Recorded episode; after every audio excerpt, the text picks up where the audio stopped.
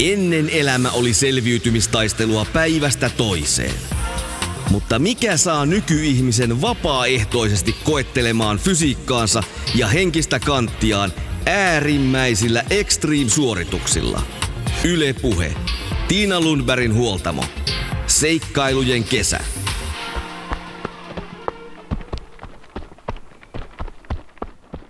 Kasitonniset kiinnostavat, mutta on niin monenlaisia erilaisia tapoja katsella maailman vuoria ja löytää sieltä kiinnostavia paikkoja, toteaa vuorikiipeilyyn koukkuun jäänyt Janiina Kauppinen. Yhden reissun pituiseksi kaavailusta kiipeilykokeilusta tulikin elämäntapa ja lajin parista löytyy myös elämän kumppani ja paras reissuseuralainen – nyt seikkailujen kesässä puhutaan vuorikiipeilystä, hypätään Janina Kauppisen matkaa ja kuullaan erilaisista reissuista, joita hän on vuorilla tehnyt. On huiputettu, mutta on myös käännytty takaisin. Mä seikkailen maailman vuorilla erilaisissa ympäristöissä, kaikissa kolkissa erilaisilla mantereilla. Mä olen markkinoinnin ja viestinnän ammattilainen, mä olen perheenäiti, ja mä olen kyltymättömän utelias. Ensimmäiselle vuorelle kiipeäminen tapahtui, jos puhutaan ihan niin kuin oikeasta kiipeämisestä, niin tota, se oli itse asiassa lämmittelyä mun ensimmäistä tavoitetta varten. Se oli Vincent Pyramid-niminen vuori, vuori tota noin, niin, ja sinne kiivettiin tuolta Ranskan puolelta. Ja silloin olin tietysti ensimmäistä kertaa reissussa ja hyvin, hyvin jännittynyt ja innoissani ja, ja tota, suuren seikkailun äärellä. Mikä oli se iso tavoite, jota kohti olit menossa? No alun perin tavoite, tavoite tarina alkoi siitä, että, että sain päähäni, että, että mun pitää päästä kiipeämään Mount Everest, maailman korkein vuori. Ja tota, se tuli hyvin, hyvin tämmöisessä hetkessä tempauduin kuulemaani tarinaan mukaan ja, ja sillä, sillä tavalla sen niin päätin. Sitten kun asiaa vähän tutkin ja perehdyin siihen, niin totesin, että ei sinne maailman korkeimmalle vuorelle niin vaan kiivetä. Eli täytyy vähän treenata ensin ja, ja tota, päätin sitten aloittaa harjoittelun vähän realistisemmassa tavoitteesta, eli Mont Blancista. Ja Mont Blanc on ollut mun ensimmäinen vuorenvalloitustavoitteeni. Millainen reissu tuli sitten Mont Blancille tehtyä? No tota, tie Mont Blancille oli pidempi kuin mitä mä ajattelin. Ää, ensin tavoitteena oli kymmenessä kuukaudessa. Mä en ollut kuullutkaan oikeastaan vuorikiipeilystä juurikaan mitään sen enempää kuin mitä leffoista nyt näkee ennen tämän tavoitteen asettamista. Sitten kun mä päätin, että nyt, nyt seikkailu alkaa, niin mulla oli kymmenen kuukautta aikaa valmistautua. Mutta sitten kun me lähdettiin, lähdettiin kohti Mont Blancia ja käytiin kiipeämässä Vincent Pyramid harjoitusmielessä ja sitten meidän piti lähteä Mont Blancille, kun kehoja oli sopeutettu ohueen ilmanalaan siellä, siellä tota Vincent Pyramidellä. Mutta Mont Blancilla oli sinä kesänä 2015, niin oli aika, aikamoisen vaihtelevat olosuhteet ja sitten siellä päädyttiinkin sulkemaan vuori. Siellä oli lumivyöryjä ja kivivyöryjä ja sitten siellä tapahtui onnettomuuksia, jonka seurauksena ihan muutama tunti ennen kuin me lähdettiin, niin vuori suljettiin. Ja tota, sinne ei päässytkään, jolloin me päädyttiinkin sitten vaihtamaan lennosta kohdetta ja kiivettiin tota, Monte Rosan Dufo Spitz nimiselle huipulle, joka on Alppien toiseksi korkein vuori. Ja vasta vuoden päästä siitä mä pääsin sitten oikeasti kiipeämään Mont Blancille. Eli pit, pitkä pitkä reissu. Sitten vuonna 2016 sä oot kirjoittanut blogiisi näin. Tyylipisteitä en siitä suorituksesta saisi, mutta pääsin kolmannelle nousulle, joka olisi viimeinen ennen huippuharjannetta. Harjanne oli nyt kapea, vain noin puolisen metriä leveä, mutta kymmeniä metriä pitkä luminen polku, jonka molemmilla puolilla oli uskomattoman pitkä pudotus tyhjyyteen. Aurinko paistoi liian kirkkaasti ja hyytävä tuuli raastoi kasvojani. Keskellä kapeaa kohtaa pohkeeni alkoivat krampata niin pahasti, että minun oli pysähdyttävä. Albi antoi termoksensa pohjalta viimeisen tilkan teetä ja kaivoin taskustani pari palaa suklaata. Oloni oli lohduton. Huippu oli ihan siinä, käteni ulottuvilla. Miten se siitä jatkui? No tota, voi vitsi, meni ihan kanalihalle kun muista.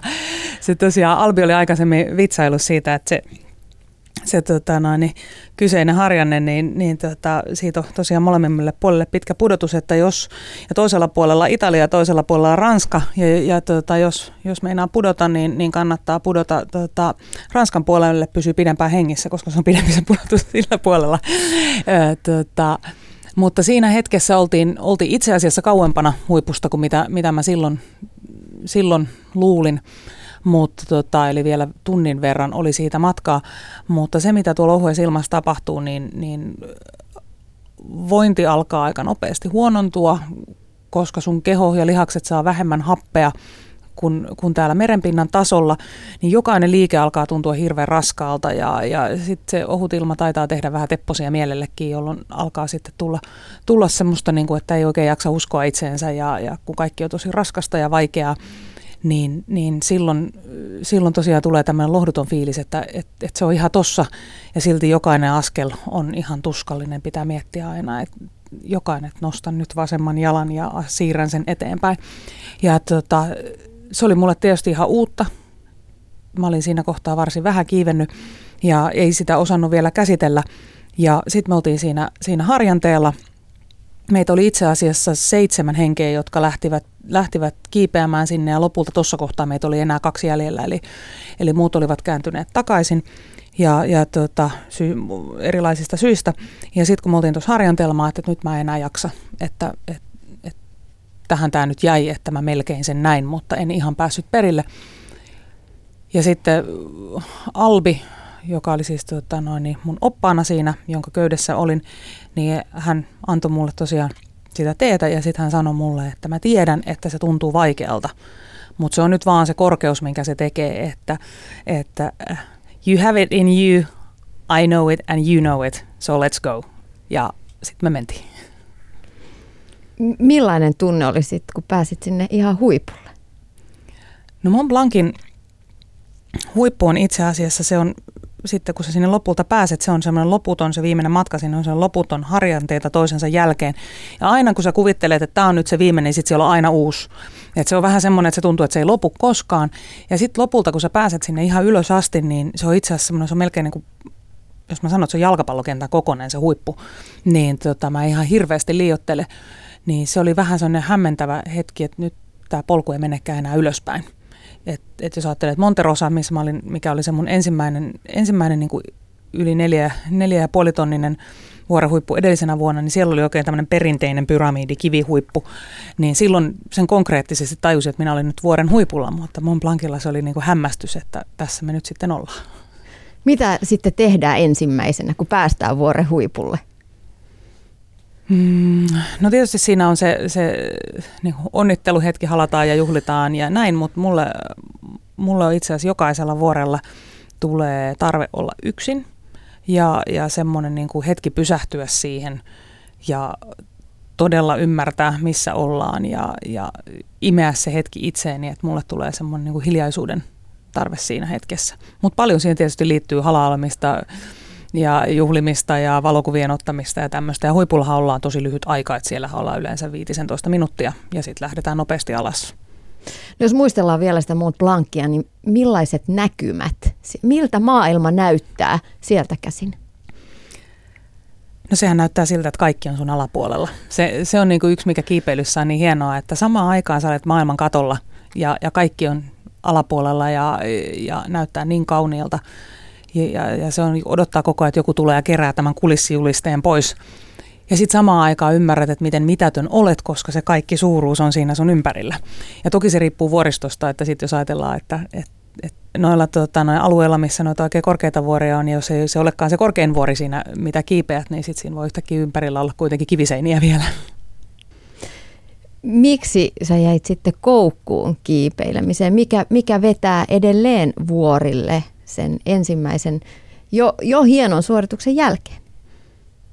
No mä itse asiassa luulin silloin, kun mä olin Monterosan kiivennyt.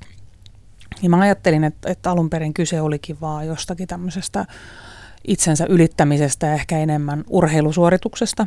Ja, ja sitten vaikka se ei ollutkaan se Mont Blanc, niin mä tulin kotiin ja ajattelin, että tässä tämä nyt oli, että nyt se on tehty ja nyt kohti uusia seikkailuja. Ja, ja tota, taisin silloin blogiinikin kirjoittaa, että, että kiitoksia näkemiin tyyppisesti. Mutta sitten yhtäkkiä se alkoi palaamaan mun uniin kiipeäminen ja nimenomaan Mont Blanc. Ja, ja sitten mä oivalsin, että, että, että tehtävä ei ole vielä, vielä suoritettu.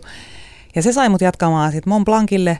Ja sitten siinä matkan varrella kehittyi ehkä semmoinen jonkinlainen ymmärrys siitä, että kiipeily on enemmän kuin ne vuoren huiput. Siinä ei ole itse asiassa kyse mä aina haluan päästä huipulle. Sitä, sitä mä, mä tiedän ihmisiä, jotka sanoo, että hei, välitä, pääseekö he huipulle vai ei. Mun kohdalla se ei ole niin. Mä haluan aina päästä huipulle ja se on tavoitteena, mutta, mutta se mitä siinä matkalla tapahtuu on se, mihin jää koukkuun. Se rauha, se, se hetkessä eläminen, se luonnon kanssa yhteydessä oleminen, niin se on se, mikä saa palaamaan vuorille kerta toisensa jälkeen. Millaisiin alalajeihin tai alamuotoihin vuorikiipeily voidaan jakaa?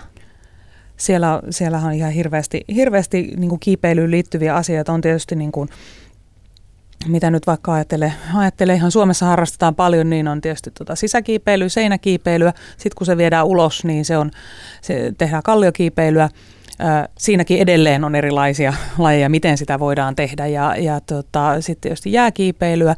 Se, mistä me ollaan aloitettu, tai minäkin olen aloittanut, on, on niin vaelluskiipeämistä. Eli, eli niillä vuorilla, millä alun perin ollaan kiivetty, niin aika vähän se ei ole mitään cliffhangeria, vaan se on nimenomaan, että vaelletaan, vaelletaan ylöspäin. Öö, mutta sitten tietysti matkalla, kun vuoret vaikeutuu, niin siellä on mukaan tullut jääseiniä ja sitten kallioseiniä ja ja, ja kaikista niistä pitäisi selvitä, eli kaikenlaista siellä vuorilla voi tulla vastaan. Ja sitten tietysti sellaiset henkilöt, jotka erikoistuu johonkin näistä, niin, niin tota, pääsevät sitten eri, erityyppisen lajin pariin. Sä oot myös kirjoittanut sun blogissa, että sä oot rauhaton vaeltaja. Miten se ilmenee? No se on ollut varmaan ehkä semmoinen ominaispiirre mussa koko elämän ajan, että mä oon aina ollut semmoinen, että mä oon mä oon mieltänyt niin, että kotini on siellä, minne hattuni ripustan, että mä, mä en ole koskaan ollut kauhean paikkoihin kiintyvä ihminen. Mä oon muuttanut usein ja, ja jotenkin tuntuu, että, että ihmiset on mun kotini ja mulla on tarve muuttaa asioita. Jos mä oon tyytyväinen johonkin asiaan elämässä, niin, niin, niin mä muutan sen ja itse asiassa asiat, jotka tyydyttää mua, niin ne on yleensä semmoisia muuttumiseen ja kehittymiseen liittyviä asioita niin siitä on ehkä seurannut semmoinen utelias maailman tutkiminen.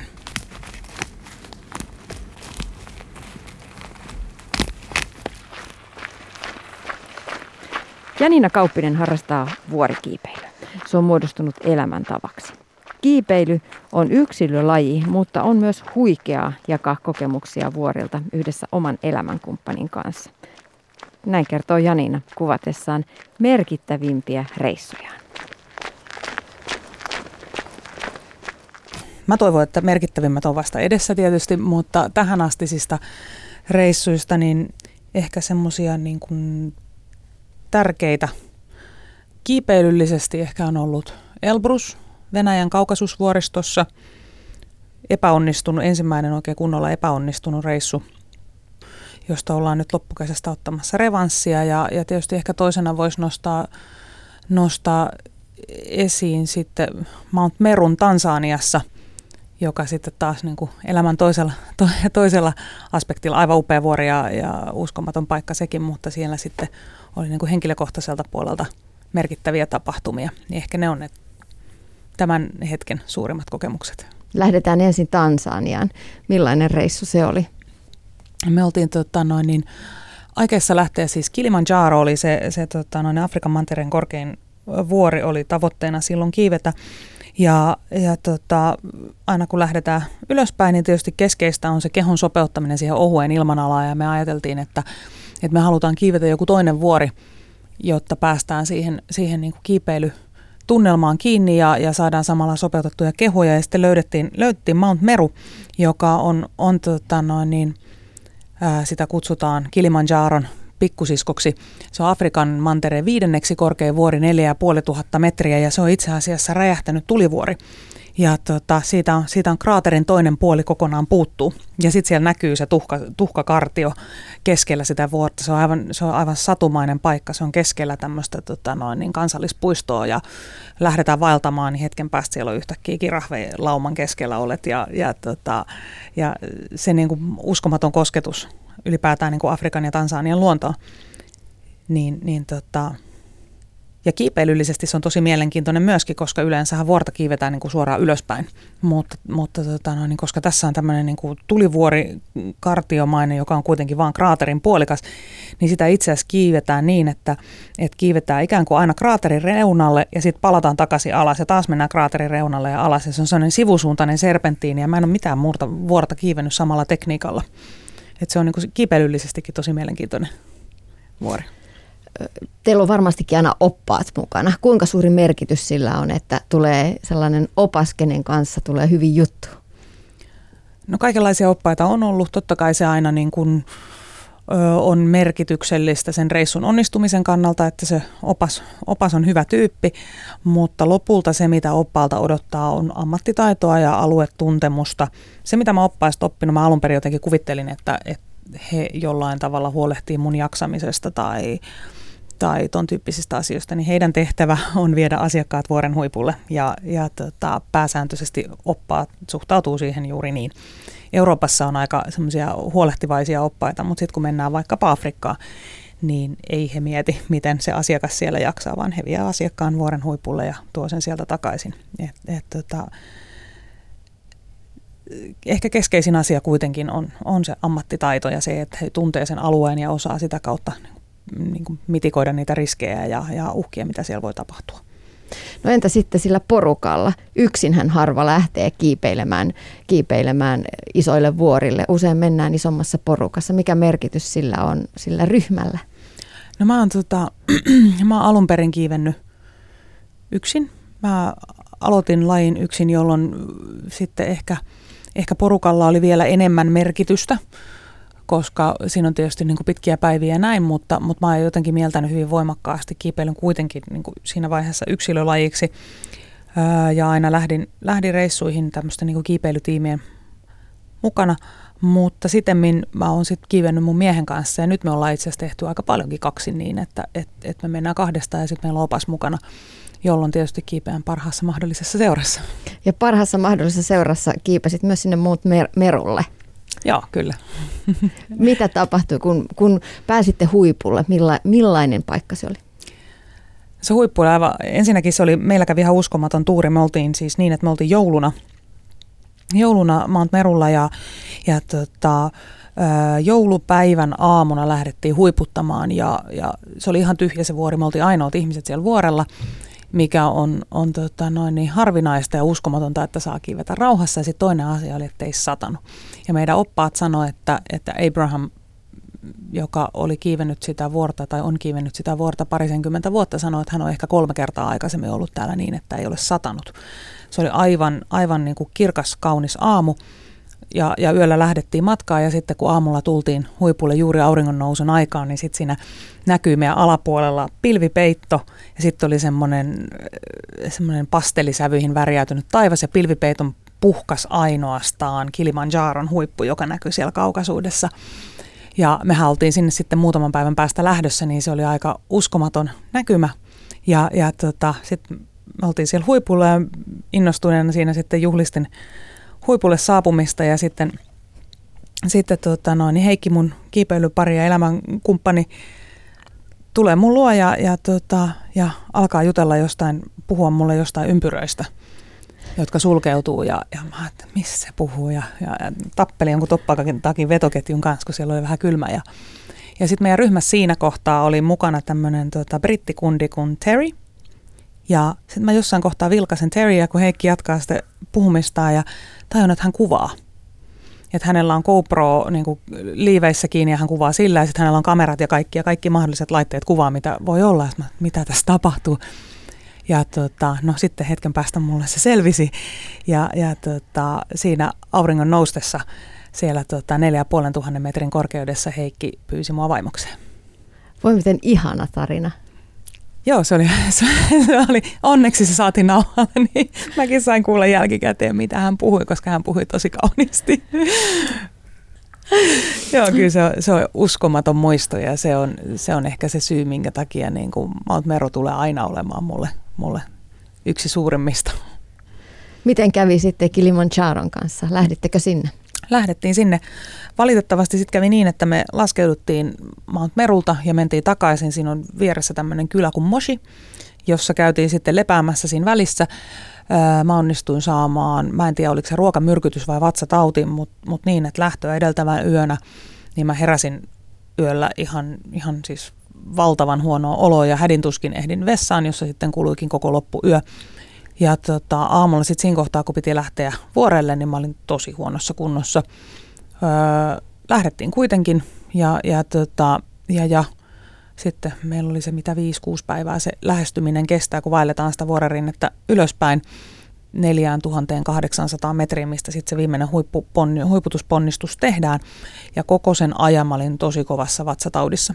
Ja sitten viimein, kun me oltiin päästy sinne ylös ja lähdettiin huiputusyritykseen, niin mä olin siinä kohtaa niin, niin heikko, niin huonossa kunnossa, että, että tota noin, niin 5350 metriä niin oli sitten se piste, mistä, mistä käännyttiin takaisin.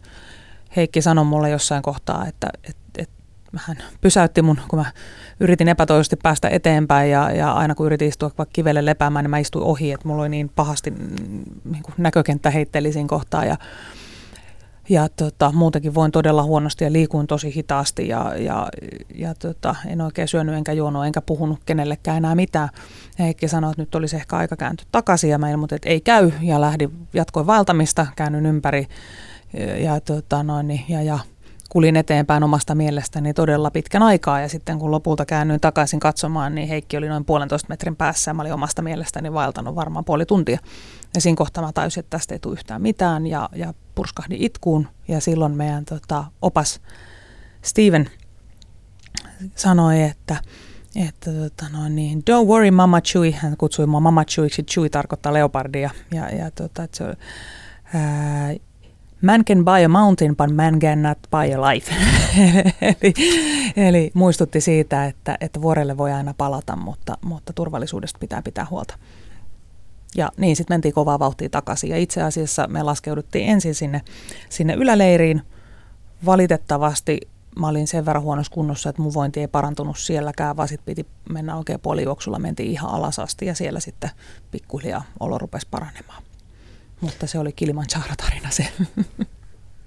Vuorikiipeily ei ole yhtä huiputusta, vaan että siellä tulee vastaan epäonnistumisia, joutuu kääntymään ympäri. Siellä on kuukausien valmistautuminen takana. Kuinka iso ja kuinka vaikea päätös on tehdä se päätös, että nyt me ei enää jatketa? Kyllä se, kyllä se joka kerta on, on tosi vaikea päätös. Se, se kiipeily ylipäätään, niin se on semmoista tietynlaista niin kuin valtavan epämukavuuden kestämistä. Se on kestävyyslaji, johon liittyy paljon paljon henkistä, henkistä ja se tapahtuukin enemmän pään sisällä jopa kuin, kuin sitten se, mitä fyysisesti tehdään. Ja se vaatii sen, että pitää olla hyvin päättäväinen ja riippumatta siitä, mitä tapahtuu, niin sun pitää haluta jatkaa.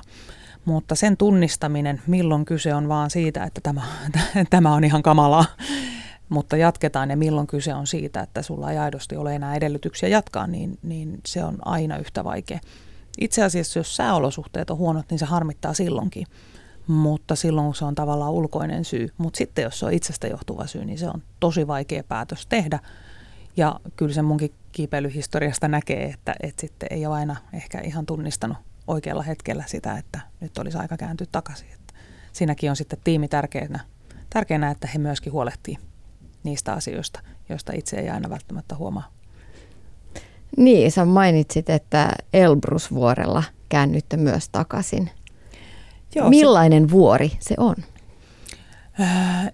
Elbrus on tosi hieno vuori. vuori. Sehän on itse asiassa kans, kans tulivuori. Ää, me silloin mentiin eteläistä reittiä ensimmäistä kertaa. Ja eteläinen reittihan on varsin ruuhkasa reitti. Se on itse asiassa hirveän pitkälle pääsee tämmöistä niin melkein laskettelurinteen reunaa kuljetaan. Ja tota, siellä ei ole mitään teknistä, se on oikeasti vaan sitä, se on todella pitkä. Siellä mikään etäisyys ei ole lyhyt ja kaikki kestää kauan ja oikeastaan sen haastavuus tulee nopeasti vaihtuvista, haastavista sääolosuhteista ja sitten tosiaan siitä pituudesta. Ja, ja tota, meillä kävi, me oltiin alun perin, meillä on sellainen ajatus kiipeilyllisesti ylipäätään, että me halutaan aina kiivetä laaksosta laaksoon. Eli, eli se, että aika monella vuorella usein mennään vaikkapa hisseillä johonkin pisteeseen ja siitä sitten jatketaan, mutta me halutaan kiivetä aidosti ne vuoret. Ja, ja tota, ja, ja Elbrusille, kun lähdettiin, mä olin jo etukäteen kysynyt silloiselta tota, noin, palveluntarjoajalta, että miten tämä viik- on vaan viikon matka, että miten tämä on näin lyhyt, että mun käsittääkseni keho ei ehdi ihan, ihan sopeutua tuossa ajassa. Ja se sanoi, että kyllä se, kyllä se ehtii. Todellisuudessa sitten paikan päällä, kun uudelle asiasta keskusteltiin, niin sitten meidän, meidän tota noin, niin, ryhmäjohtaja totesi, että suomalaiset ei saa pidempiä lomia töistä niin sen takia se on optimoitu siihen viikkoon. Ja tota, meitä lähdettiin viemään sinne ylös ja vietiin hiihtohisseillä ja, ja lumikissoilla tuonne tota, basecampiin 3800 metriä. Me oltiin Heikin kanssa toivottu, että me oltaisiin saatu kiivetä, mutta meille ei annettu sitä lupaa, koska se aikataulu ei sallinut sitä. Ja tota, tästä johtuen sitten keho ei tietysti pysy ihan siinä perässä että sopeutuisi sinne ohuen ilmaan ja sitten harjoitusnousien aikaa vielä ehkä pikkusen liian, liian innostuneesti kiivettiin niin, että, että tota noin, niin siinä sitten luultavasti silloin on mun, mun vuoristotauti tautitila alkanut kehittyä. Ja sitten siinä kohtaa, kun lähdettiin huipputukseen, niin, niin tota, huomasin aika pian huipputusyönä, me lähdettiin yhden kahden aikaa yöllä vaeltaan sinne ylöspäin, niin tota, huomasin, että nyt ei ole kaikki kunnossa. Päätin kuitenkin yrittää. Mulla auringon nousu on aina se, että siihen asti kun jaksaa, niin, niin sitten sen jälkeen helpottaa. Ja mulla oli koko ajan vaan mielessä, että se auringon nousu. Ja jossain kohtaa mä, se oli mulla niin kuin ensimmäinen, ensimmäinen kerta, kun näin kävi. Ja ei ehkä tunnistanut, että milloin kyse on siitä, että, että nyt on jotain oikeasti vielä, vaan mä sinnikkäästi yritin vaan ajatella sitä auringon nousua, mutta itse asiassa mulla rupesi mä en pystynyt enää syömään, mä en pystynyt enää juomaan, mikä on hirveän tärkeää jatkuvasti tankata siellä, kun kuljetaan. Ää, mua pyörrytti, mä voin, voin tosi huonosti ja, ja tuntui, että vauhti hidastui koko ajan ja, ja mä en pystynyt enää puhumaan ihmisille ja päänsärky oli ihan, siis se oli, se oli jotain aivan käsittämätöntä, mä en ole semmoista eläessäni kokenut. Ja, ja tota, sitten jossain vaiheessa, muistan vielä sen, että, että tota noin, niin, Heikki sanoi mulle, että, että kysyi, että miten menee, ja sitten mä vaan murahdin jotakin vastaukseksi, ja hän sanoi, että 20 minuuttia, niin pidetään tauko. Ja mä ajattelin, että sen mä jaksan, ja sitten sen jälkeen mä en muista mitään. Mulla pimeni, ja mä pyöryin, pyöryin suorilta jaloilta sinne hankeen, ja sitten tota, opas, opas oli sitten sännännyt mun ja yrittänyt juottaa, ja sitten mä aloin, aloin tota, no niin, antamaan ylen, ja sitten todettiin, että et, tota, no niin, et, et, mun tajunnan taso oli vähän heikko ja, ja tota noin, niin olin kuumeinen ja, ja tosi, tosi huonovointinen, että oli aika lähteä takaisin.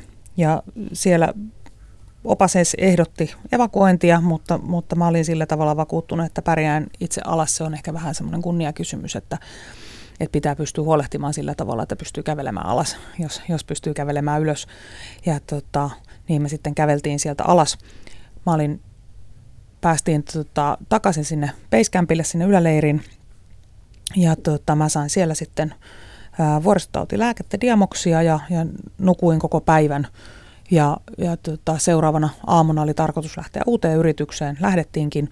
Mä olin, voin tosi hyvin ja ilmeisesti oltiin saatu niin kuin tauti, tauti tainnutettua siihen mun osalta, mutta sitten sillä välin olikin Heikillä – Heikillä ilmeisesti tapahtunut jotakin, koska sitten siellä tota, no, niin, satulassa, joka on niin kuin kahden, Elbrusilla on kaksi huippua, niin se on siinä välillä on tämmöinen satulapaikka 5300 metrissä, niin, niin siellä sitten jouduttiin kääntymään Heikin kanssa takaisin, että hän oli, hän oli sitten vuorostaan tosi huonossa kunnossa ja tota, meillä oli vähän epäonninen reissu, eli mole, molemmilla kävi köpelösti vuorotellen. Miltä se vuoristotauti tuntuu? se on, se on niin kuin pahin, päänsärky, mitä ihminen voi kuvitella, ja sitten siihen yhdistetään valtava huonovointisuus. Sekin, että sitten taas siellä ylhäällä mulla esimerkiksi on tosi voimakkaita pahoinvointeja muutenkin, eli mua oksettaa koko ajan, kun me ollaan siellä ylhäällä, mutta mut vuoristotautiin vielä liittyy tosi voimakas niin kuin huonovointisuus. Siihen on paljon erilaisia oireita. Siihen on itse asiassa semmoinen, tota niin mittaristokin, että siinä on lueteltu oireita, joista oliko se kolme pitää toteutua, niin sitten voidaan katsoa, että se on vuoristotautitila. Mutta yleensä se on päänsärky, huonovointisuus, heikkous, sitten tämmöinen sekavuus, kyvyttömyys hahmottaa ympäristöä, hallusinaatioita, tämän tyyppisiä asioita. Eli tajunnan taso heikkenee ja, ja tota, keho ei pysty toimimaan. Kuinka vaarallinen tila se on? Öö, no tietysti niin kuin vuorisotautia, sehän voi kehittyä, kehittyä jopa, jopa hengenvaaralliseksi, mutta lähtökohtaisesti yleensä kun vuoristotaudin oireet havaitsee, niin jos silloin lähtee alaspäin, niin, niin tota, pääsääntöisesti yleensä siinä ei, ei nyt välittömästi hengenvaarassa olla. Eli siihen on vain ja ainoastaan se yksi tapa siitä sen taudin tai tuota, tilan oireista päästä on poistua korkeasta ilmatilasta, eli, eli tulla alaspäin. No sitten jos lähdetään tällaiselle vuoren huiputtamisoperaatiolle, niin millainen se prosessi on ihan kokonaisuudessaan siitä, että, että on päästy sinne laaksoon, josta reissu alkaa?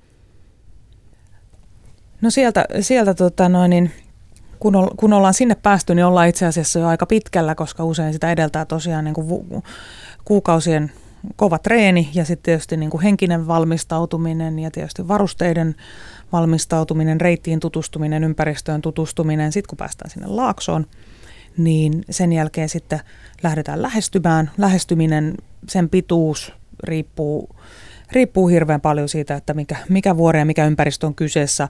Alpeillahan mennään, mennään tämmöisellä nopealla lähestymistavalla, eli, eli siellähän pystytään vuori huiputtamaan periaatteessa tuommoinen neljä puoli tonninenkin niin melkeinpä vuorokaudessa. Eli, eli tota noin, niin mennään nopeasti ylä, ylös majalle, josta käydään huipulla ja tullaan alas, ja se voi tosiaan olla noin vuorokauden reissu. Sitten taas jos puhutaan pidemmistä reissusta, korkeimmista vuorista, niin, niin sitten se voi sisältää pitkän vaelluksen, että päästään ylipäätään vuoren juurelle.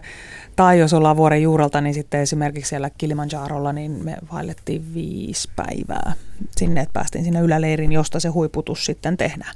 Ja tietysti se lähestyminen itsessäänkin on operaatio kaikki kamat on mukana ja, ja, tota, ja se on semmoista aika, aika tota noin niin, intensiivistä vaellusta. Ylöspäin mennään koko ajan ja olosuhteet vaikeutuu.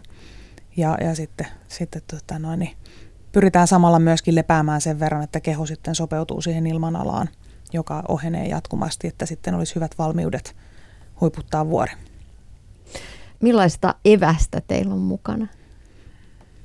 Öö, no usein noissa eväissä on tietysti se, mitä, mitä sitten koko kiipeilytiimi syö. Se on esimerkiksi Afrikassa, Tansaniassa, missä kylmäketju ei ole paras mahdollinen, niin siellä syödään paljon puuroa, pastaa, tämän tyyppisiä, jotka säilyy, hiilihydraattia paljon, jotta saadaan energiatasot pysymään ylhäällä ja jotta neste, neste säilyy hyvin kehossa. Sitten tietysti itsellä on runsaasti energiaa sisältäviä eväitä, eli, eli tota noin, niin tietysti lempievästämme suklaata ja pähkinöitä, kuivattuja hedelmiä, ton tyyppisiä asioita mä itse suosin. Kuinka rankkaa fyysisesti on se matkan taittaminen? No se on tietysti sehän on kestävyyslaji, että et tietysti niin kuin varsinainen huiputusponnistus, niin sehän yleensä huippuyö on, on noin kymmenestä tunnista ylöspäin, se kun käydään huipulla ja tullaan, tullaan takaisin, riippuen siitä, että mistä sinne huipulle lähdetään. Ja tota, se on tietysti jatkuvaa, jatkuvaa ylösnousua alati niin kuin vaikeutuvissa olosuhteissa. Huiputukseen yleensä mennään niin, että siellä ollaan tiukan aikataulun kanssa, koska pitää päästä takaisin ennen kuin aurinko ehtii lämmittää ne jäätiköt liian liian tota, pehmeiksi, että ne alkaa sulaa, jolloin sitten taas jäätikköympäristöt muuttuu vaarallisiksi. Eli sen takia siellä mennään aika vauhdilla ja usein ei, ei juurikaan saa levätä siinä nousuvaiheessa. Eli saattaa olla, että tunnin välein pidetään esimerkiksi kahden kolmen minuutin tauko, mutta sen enempää ei pysähdellä. Niin kuin sanoin aikaisemmin tuossa, että et, et huipullakin ollaan sitten pari, parikymmentä minuuttia ja sitten lähdetään nopeasti takaisinpäin. Lähestymispäivät on tietysti riippuen vähän siitä, että minkälaisella aikataululla ollaan, mutta silloin tietysti tavarat, tavarat selässä ja, ja vaelletaan 10-20 kilometriä päivässä. Ja sitten tietysti niin kuin siihen leiri, leiriytymiseen liittyvät aktiviteetit, mutta kyllä siinä ihan tekemistä riittää. Millaista on pimeällä vuorella? Öisellä vuorella? Me oltiin Japanissa Mount Fujilla. Se oli, se oli ihan uskomaton kokemus. Se oli ylipäätään, kun Fujin rinne me kiivettiin semmoista harvemmin kiivettyä reittiä, kun siellä on tämä, tämmöinen niin turistireitti, joka on melkein portaat rakennettu vuoren huipulle, mutta sitten siellä on myöskin näitä pidempiä reittejä ja me haluttiin käydä se pidempi reitti, jossa ei ole kauheasti väkeä, niin se on semmoista pientä mustaa, että pienestä kivistä tulta mustaa hiekkaa. Ja, ja tota, se oli kuin sellainen samettipeitto pimeässä ja sitten se oli täynnä sellaisia keltaisia kauniita kukkasia. Ja se oli, se oli niin käsittämättömän hienon näköistä kuun valossa. Ja sitten koska Fuji on niin lähellä kaikkea, niin siinä näkyy alhaalla koko ajan kaupungit, jotka oli ympärillä. Yleensä tuntuu, että vuoret on semmoisia etäisiä kohteita, johon vaelletaan, että päästään erämaiden halki, mutta sitten siinä onkin yhtäkkiä niin, että sulla on kaupunki siinä vuoren juurella. Että sä oot jotenkin tosi lähellä kaikkea ja samaan aikaan tosi kaukana. Se oli, se oli niin kuin häikäisevän kaunis ja upea elämys. Mutta sitten taas jos mä mietin noita, noita tota, isompia vuoria tai noita, mitä tuolla vähän niin kuin syrjemmällä kiivetään, niin, niin se öinen vuori on mulle itselleni, niin se on hyvin sellainen pääsisällä oleva kokemus, koska siellä ei juurikaan näe, sulla otsalamppu ja sä näet lähinnä sen edessä kävelevän kantapäät. Ja, ja tota, muuten yleensä säkki pimeää, jolloin oikeastaan se itse vuori ei ole kovin läsnä, läsnä vaan se on enemmänkin se kiipeilyrytmi ja, ja, ja se semmoinen, mitä oman pään sisällä tapahtuu silloin yöllä. Pelottaako? Ei se ole mun, mun mielestä millään tavalla niin pelottava. Ne yön tunnit, sen mä oon huomannut, että aamuyön tunnit on kaikkein raskaimpia mulle. Eli, eli se, että kun lähdetään kiipeämään silloin yöllä yleensä, riippuen vuoresta, mutta usein lähdetään yhden kahden aikaa yöllä kiipeämään, jotta ehditään hyvissä ajoin ennen iltapäiväaurinkoa takaisin, niin tota, ensimmäisen tunti, kaksi, se on, se on yleensä tosi raskasta, kun sun keho ei vielä ole päässyt siihen rytmiin ja se tuntuu jotenkin ihan loputtomalta ja että, että voi vitsi, että tätä nyt sitten pitäisi taas kellon ympäri jaksaa ja miettiä, että eikö mä sit mitään muuta tapaa keksi viettää mun lomia. ja, ja, tota, ja, ja sitten kun se tuntuu vaan loputtomalta ja, ja sitten kun koko ajan olosuhteet vaikeutuu, niin, niin se on semmoinen, että mulla usein on se aamun, aamun koi on se hetki, kun se muuttuu oikeasti niin kuin nautittavaksi kokemukseksi. Että et mua ei pelota, mutta ne on ehkä mulle niitä raskaita hetkiä siinä kiipeilyssä. Yle Puhe. Tiina Lundbergin huoltamo. Seikkailujen kesä.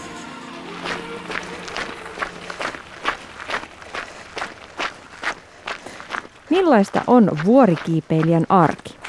Parhaita ovat ne hetket, joista ei ottaisi pois mitään ja joihin ei haluaisi mitään lisää, pohtii Janina Kauppinen, joka on kiipeillyt lukuisilla vuorilla sekä Euroopassa että Aasiassa, ja uudet seikkailut odottavat. Mitä kaikkea vuorilla sitten pitää ottaa huomioon? Mitä kiipeily ihmiseltä vaatii ja mikä vuorille vetää? No kyllähän se myönnettävä on, että tavoiteorientoitunut ihminen kun olen, niin, niin kyllä mulle sillä huiputuksella on ehkä semmoinen niin kuin tavoitteen, tai se on niin kuin se maaliviiva monessa mielessä, vaikka se ei ole se syy, miksi mä kiipeän. Mutta kyllä se, kyllä se mua ajaa eteenpäin, kyllä se on se, mitä minä lähden aina tavoittelemaan. Ja sitten siinä tulee paljon muuta upeaa matkalla, mutta mä en voi sanoa, että, että huipulla ei olisi mulle merkitystä. No miksi sinä kiipeät? Mä kiipeän, koska vuorella saa ihan uudenlaisen perspektiivin tähän elämään ja tähän maailmaan. On ihan naurettavaa murehtia työasioita, kun sä näet, että miten kaunis maailma on, mitä, mitä uskomatonta meille on annettu, miten paljon meillä on mahdollisuus kokea, minkälaisia paikkoja on, on ihan lähellä ja ihan saatavilla. Se on henkinen kokemus, se on, sä oot yhtä aikaa maailman suurin, sä oot siellä kaiken yläpuolella ja, ja kaikki tuntuu olevan ihan siinä sun sylissä. Ja sitten samaan aikaan sä ymmärrät, miten pieniä merkitykset on, miten mitätön sä olet. Mitään, mitä sä teet työksessä, niin sillä ei ole oikeasti merkitystä, vaan sä oot vaan siinä hetkessä luonnon kanssa ja, ja mä luulen, että se tulee siitä – mun työ on aika hektistä ja, ja tuntuu, että arki, kun tietysti niin kun lapset ja työ ja, ja paljon kaikenlaista, niin, niin on semmoista katkeamatonta ajatusvirtaa, ajatusmyrskyä, josta mä nautin. Mutta vuorilla on parasta se hetki, kun sä vaan kuulet sen askelten rohinan ja oman hengityksen ja sä vaan mietit seuraavaa askelta, haet sen tutun rytmiä ja sitten yhtäkkiä tuntuu, että pään sisäinen avaruus aukeaa ja sä oot sä oot siinä suuressa, suuressa universumissa, jossa on ihan hiljasta. Miten sä sitten harjoittelet? Miten valmistaudut kiipeilyreissua varten?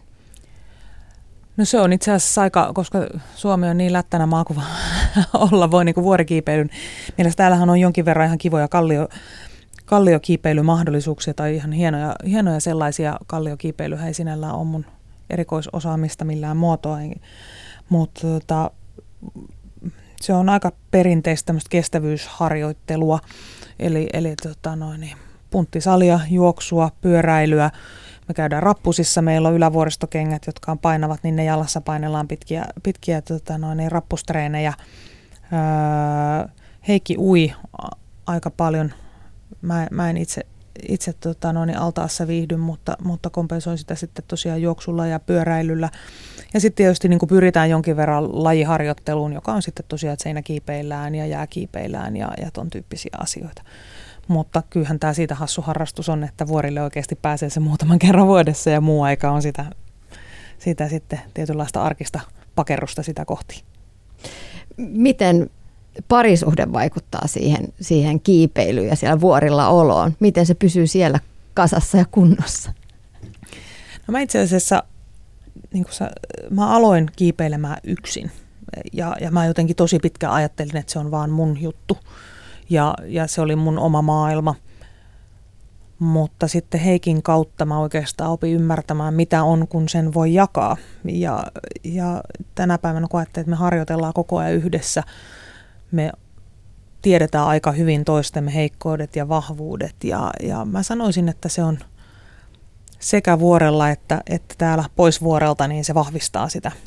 Ja mä en oikeastaan edes tiedä, semmoisia pareja kyllä on paljon, että ei, voi sanoa, että ei, ei se ole mahdollista, mutta meidän kohdalla se on niin iso osa meidän elämää ja arkea, se treenaaminen ja valmistautuminen ja ne vuoret hallitsee ajatuksia aika paljon, niin tuntuisi tosi hankalalta ajatukselta – että näin, koska meilläkin intensiteetti koko ajan kasvaa, että, että tässä olisi elämänkumppani, joka ei jakaisi sitä, että mun mielestä se on ehkä enemmän niin päin.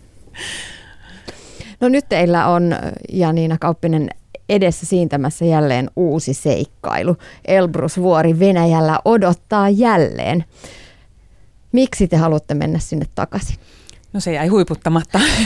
ja ja tota noin, niin Meillä kävi tosiaan niin, että jouduttiin, se on 5642 metriä korkea ja me 5350 mistä jouduttiin, jouduttiin kääntymään takaisin, eli noin pari tuntia olisi ollut huipulle siitä, siitä missä tota noin, niin sitten tehtiin U-käännös.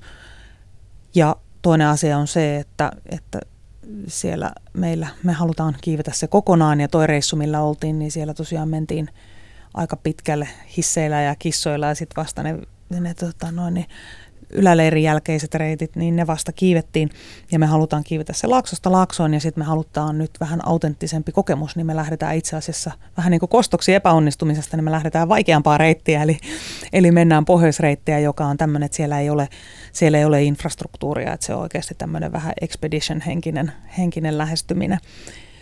Niin se, se on nyt tota, meillä edessä. Ja sitten me itse asiassa ollaan yhdistetty siihen reissuun toinen, toinen vuori Matterhorn, joka, joka on niin tämmöinen Euroopan, Euroopan kruunu, joka sitten, tota, noin, että me lennetään suoraan Elbrusin jälkeen Matterhornille, joka on sitten taas, että jos Elbrus on, on tämmöinen niin kestävyys, kestävyystaistelu, niin tota, Matterhorn sitten taas on ehkä teknisessä mielessä ja, ja niin kuin kiipeilyllisesti ihan eri luokkaa kuin mitä me ollaan aikaisemmin tehty, että tuo on sellainen päänavaus ihan uudenlaiseen kiipeilyyn, mikä on nyt tässä edessä.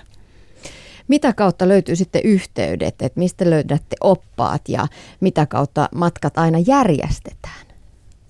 No tietysti siinä pää, pääyst, tota noin, niin pääkanavana on usein yhte, ystävämme Google, mutta nyt tietysti kun on jonkin verran tuolla kulkenut ja kiertänyt, niin sitten tapaa ihmisiä, tutustuu ihmisiin. Nyt esimerkiksi Fabrizio, jonka kanssa ollaan nyt tehty kaikki, kaikki viimeisen, viimeisen tota noin, niin vuoden reissut Alpeilla, niin hän tuli sitä kautta, että meillä oli, meillä oli alun perin oli tarkoitus lähteä edelliseen Mont Blanc-reissuun Albin kanssa, joka oli mun ekalla Mont Blanc-reissulla, niin hänen kanssaan uudestaan, mutta hän oli estynyt, niin hän sitten taas linkkas seuraavaan kaveriin ja sitten taas Fabrizio tuli apuoppaaksi tähän ja sitten me todettiin, että meillä toimi Fabrizion kanssa todella hyvin yhteen ja sitten oltiin häneen yhteydessä myöhemmin, että mitä se kiivettäisikö lisää.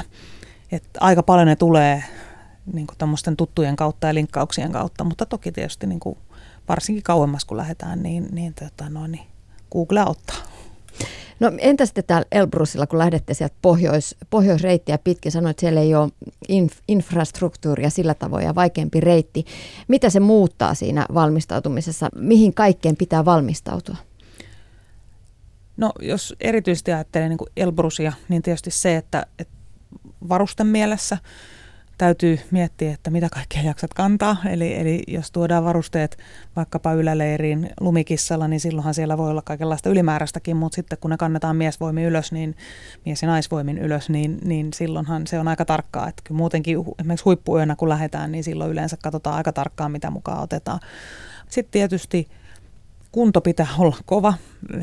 Se on entistä haastavampaa, jos ei siellä ole valmiita polkuja ja ja, ja tota, reit, reitit on yleensä niin kuin myöskin raskaampia ja haastavampia ja, ja kaikenlaista odottamatonta voi tapahtua tuommoisissa paikoissa, missä ei ole niin paljon liikennettä, että kyllä ne yleensä hallitumpia ympäristöjä on ne, ne tuommoiset tota, suositummat reitit.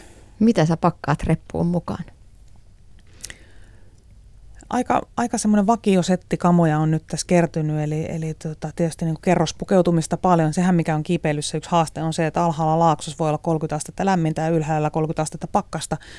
Ja, ja sun pitää samoilla kamoilla mennä se koko matka, ja sitten jos sä esimerkiksi hikoilet ne märäksi, niin nehän ei kuivu siellä vuorella, kun ne on sulla koko ajan käytössä. Ja, ja tota, se tietysti sitten, kun mennään sinne pakkasviimaan, niin se voi olla aika, aika ikävä asia. Niin, niin tota, varusteiden ja vaatteiden optimointi on aika tärkeää, eli, eli niitä on niin kuin moneen kertaan testattu ja kokeiltu, että ne on oikeanlaiset. Ja sitten oikeastaan pääasiallisesti ruokaa, että kiipeilyvarusteet, vaatteet ja, ja tota, eväät. Sitten tietysti yksi, mikä on tosi, mulla on sellaisia ollut, niitä ei nykyään enää myydä, ainakaan mä en ole löytänyt, mutta oli tämmöisiä pieniä pokkareita, jotka oli semmoisia niin postikortin puolikkaan kokoisia. Ne on tosi hyviä, kun ne tota, painaa vähemmän kuin kirja, ja sitten kun voi olla pitkiä aikoja, että joudut odottamaan, tulee vaikka joku myräkkä, niin sä voit olla teltassa tuntikausia, jopa päiväkausia, niin että sä et pääse eteenpäin. Niin sitten että aika kuluu ja siellä oikeasti, oikeasti tulee, kun on, kaikilla on vähän huono olo koko ajan ja näin, niin semmoinen ajanviete on ihan arvokasta. Mutta tota, niissäkin täytyy miettiä, että kaikki mitä viet, niin kaikki pitää kantaa itse. Mikä on Janina Kauppinen jännittävi hetki, minkä olet vuorist, vuorilla kokenut? Se voi olla joku jännittävä harjanne, kun ollaan menty jostain oikein ilmavasta paikasta. Ne on, ne on jänniä ja hauskoja. Ehkä, ehkä joku semmoinen, no sitten jos ajattelet, mikä on pelottavin, niin ehkä siinä mielessä pelottavin on ollut, kun me lähdettiin tuolta mun ihan tota, ensimmäinen kiipeilyreissu Monte Rosalla. Tultiin alas ja sitten meillä oli – meillä oli, tota, edettiin aika hitaasti, mä olin loukannut jalkani ja mä olin vähän, vähän tota, no, hidastahtisesti tulin alas. Ja sitten siitä, tai siitä johtuen me päästiin niin kuin railualueelle vasta varsin myöhäisessä vaiheessa iltapäivää. Ja se on aina se, mitä, mitä pyritään välttämään, koska, koska tota, noin, erityisesti erityisesti tuommoisilla alueilla, sit se vähän riippuu tietysti niin kuin vuoren lumitilanteesta, mutta, mutta erityisesti siellä on iso railoalue ja sitten aurinko kun muuttuu oikein kuumaksi, niin, niin tota, railot alkaa, saat, alkaa elää ja, ja sitten siellä saattaa serakkeja eli tämmöisiä jääpilareita, niin niitä saattaa pudota ja tulla lumivyöryjä ja tämän tyyppisiä asioita. Ja, Ja me oltiin sitten vähän myöhässä ja kuljettiin tämmöisen railoalueen läpi. Ja meidän opaskaan ei tiennyt sitä aluetta täysin. Siitä oli jonkin verran aikaa, kun hän oli ollut siellä. Me oltiin lähdetty tuonne vuorelle vähän extempore, kun jouduttiin vaihtamaan kohdetta. Niin hänellä ei ollut ihan viime käden tietoa siitä, että minkälainen se railoalue oli ollut. Ja, tota, ja, ja siinä kohtaa, kun kuljet siellä ja kuulet sen äänen, kun vesipisara putoaa railoon. Ja sitten kun ei vaan kuulu sitä ääntä, kun se osuu pohjaan. Niin, niin se on aika hurja, hurja ääni siellä, siellä tota noin, niin kuumassa, kuumassa auringonpaahteessa, kun hypit niiden railojen yli ja oot väsy, niin väsynyt, että kumpuro eikä oikein tahdo pysyä pystyssä ja sitten pitäisi kuitenkin niin kuin päästä, päästä nopeasti eteenpäin, niin ehkä se on ollut semmoinen niin kuin pelottavin tilanne. Mitä asioita vuorilla tulee ottaa huomioon? Valtava, valtavan laaja kysymys, mutta, mutta ainakin niin kuin tällä tavalla kiipeilijänä varsin, varsin nuoren, nuoren tekijän toimesta, niin voisi ajatella, että, että tärkeintä on aina tietää, mitä tekee. Eli itse asiassa, se oli, mä en nyt muista kuka tämä kiipeilijä oli, joka joskus 1800-luvulla on, on sanonut jotenkin näin, että ole aina tietoinen jokaisesta askeleestasi. Että et jokainen voi olla kriittinen askel ja, ja yhtään, yhtään asiaa ei saa tehdä tietämättä, mitä tekee. Mä itse ajattelen niin, että, että mulla on aina hirveän tärkeää, että mukana on joku, jolla on paikallisymmärrystä. Vaikka sä olisit kuinka tottunut liikkumaan vuorilla, niin sitten useimmiten alueelle vuorilla sääolosuhteet saattaa muuttua tosi nopeasti ja paikalliset oppaat on parhaita ymmärtämään sen, että mitä siellä voi tapahtua ja osaa niitä tilanteita ennakoida. Sitten omien voimavarojen tuntemus on tosi tärkeää. Se on semmoinen, mitä mä itsekin vielä harjoittelen kovasti, eli aina muistaa sen, että että kaikki kiipeilyleffat päättyy siihen, kun jengi tuulettaa huipulla, mutta se on itse asiassa vasta puolimatka. Ja 80 prosenttia kiipeilyonnettomuuksista tapahtuu paluumatkalla, koska ihmiset on väsyneitä ja alaspäin kiipeäminen on vaikeampaa.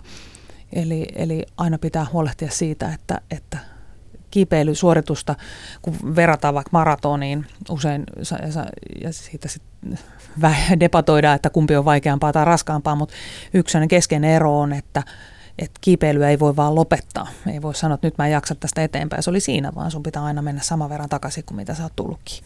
Ja, ja se on yksi sellainen asia, mikä on hirveän tärkeä muistaa. Mikä vuorikiipeilyssä on yllättänyt sinua? Se, että se ei ollutkaan vaan niin urheilusuoritus. Mä oikeasti alun perin halusin vain ehkä ylittää itseni, mutta, mutta se olikin jotain ihan muuta. Siitä tuli elämäntapa. Joo. Mitä ominaisuuksia kiipeily vaatii ihmiseltä? Tosi kovaa päätä. et, et, varmaan se semmoinen semmoinen tota, itsepintaisuus on tosi tärkeä ominaisuus. Se, että sitoutuu tavoitteisiin. Sitten jos ajattelee niin fyysisiä puolia, sanotaan usein, että, että miehet on tosi nopeita kiipeilijöitä, koska ne on voimakkaampia, mutta sitten taas naiset voittaa sitkeydessä, että et, et, tota, et mä en usko, että sillä on lopulta väliä, että kumpaa merkkiä olet ja, ja oletko nopea, kuinka nopea. Toki on tilanteita, joissa pitää pystyä tietyssä aika, aikajaksossa tekemään asioita, mutta, mutta lopun viimein sanoisin, että ne on semmoisia luonneominaisuuksia, jotka auttaa sitten keräämään sua loput, mitä esimerkiksi fyysiset vaatimukset on. Miten ja mikä ihme saa kestämään sen epämukavuuden ja miksi sitä haluaa lisää? si- si- siitä, siitä aina välillä itseltään kysyy ja me itse asiassa Heikin kanssa sitä aina vitsaillaan, että, että me voitaisiin myös olla palmun alla just nyt. Mutta tota, se se kuuluu siihen, se on osa sitä kokonaiselämystä. Ja,